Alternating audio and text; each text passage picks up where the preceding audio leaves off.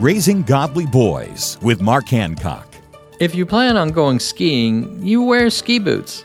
If you're heading to the beach, you wear sandals. For a quick jog around the block, you wear running shoes. You select your shoes based on the type of activity. Similarly, when training, correcting, or playing with your son, it's vital to select the appropriate tone for the task at hand. It's also crucial that you understand your son's personality so that you can most effectively connect with him.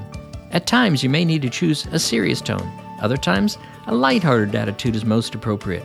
There's no one size fits all type of parenting. Understand your son takes effort, but the more time and attention you devote to him, the more prepared he'll be for life. For more encouragement and parenting advice, visit Trail Life USA or RaisingGodlyBoys.com. Free help in raising godly boys is at raisinggodlyboys.com. RaisingGodlyBoys.com.